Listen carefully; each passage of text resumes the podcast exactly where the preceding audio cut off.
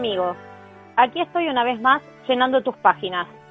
Llevamos ya siete semanas desde el día que salí del quirófano y aunque nos quede mucho camino por recorrer aún, cada día que pasa es un día menos. Por suerte, parece que tendremos un fin de año movidito y no vamos a tener tiempo de aburrirnos.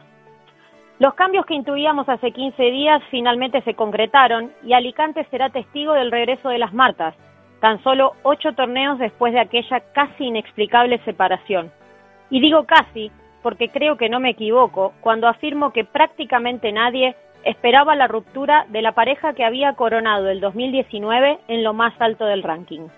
Hoy, menos de un año después, vuelven a unir sus caminos dando por terminados los proyectos que habían emprendido por separado. Ausencia de resultados, falta de sintonía, ansiedad por, por volver a la cima, muchas preguntas y ninguna respuesta, porque sin estar dentro de la novela es difícil acertar. Lo que sí me animo a asegurar es que el desafío al que se enfrentan no es menor.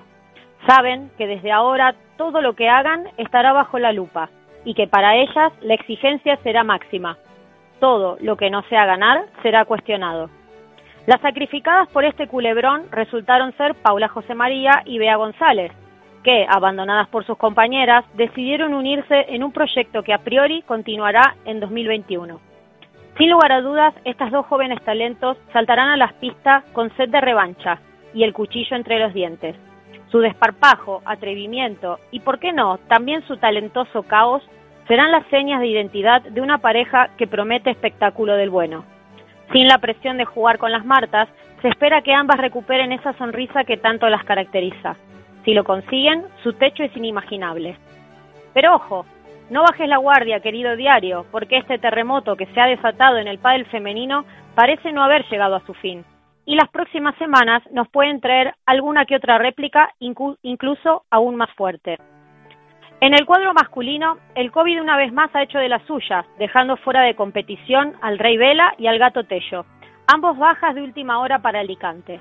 Ojalá este virus caprichoso que no entiende de palmarés los devuelva pronto a la competición y podamos disfrutarlos en el recientemente anunciado Open de las Rosas.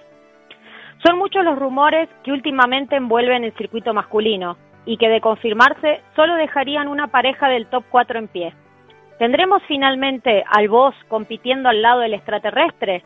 ¿Será el cañón de Porto Alegre el encargado de dirigir al Mozart de Catamarca? ¿Se juntará Near Estupa con el Capitán América? De momento, todos son especulaciones de los medios y ecos que retumban en los pasillos de Wolpa del Tour.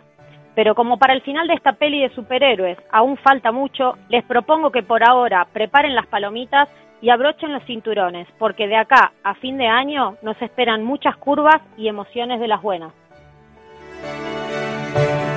El viaje diferente por el pádel de Cecilia Reiter.